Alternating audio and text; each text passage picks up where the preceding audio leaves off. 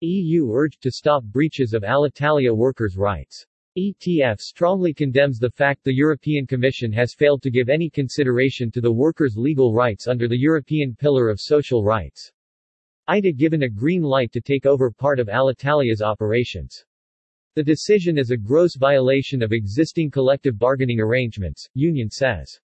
Commission's decision directly impacts lives of over 11,000 people. The European Transport Workers' Federation strongly condemns the conclusions announced today by the European Commission regarding the Alitalia, Italia Trasporto Aereo SP, A, ITA case which gives the green light to the new company, ITA, to take over part of Alitalia's operations.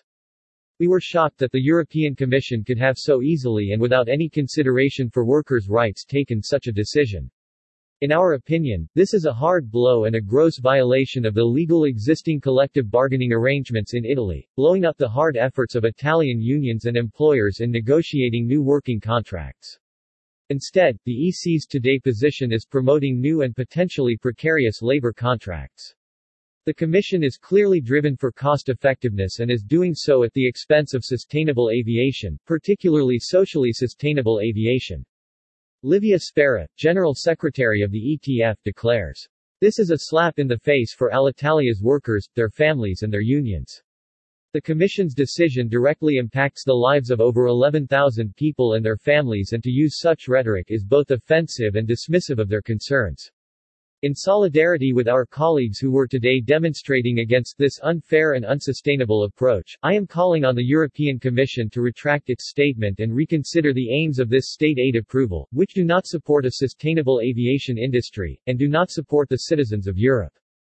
Additionally, the ETF strongly condemns the fact the European Commission has failed to give any consideration to the workers' legal rights under the European Pillar of Social Rights, including but not limited to the principles of secure and adaptable employment and social dialogue.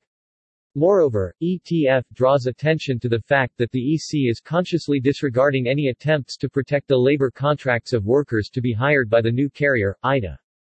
The ETF is fully supporting the Alitalia Italian workers striking today, in their efforts to reopen negotiations with the new employer, ITA. This must be done with full respect for Italian law, and recognizing the right of collective bargaining at national level.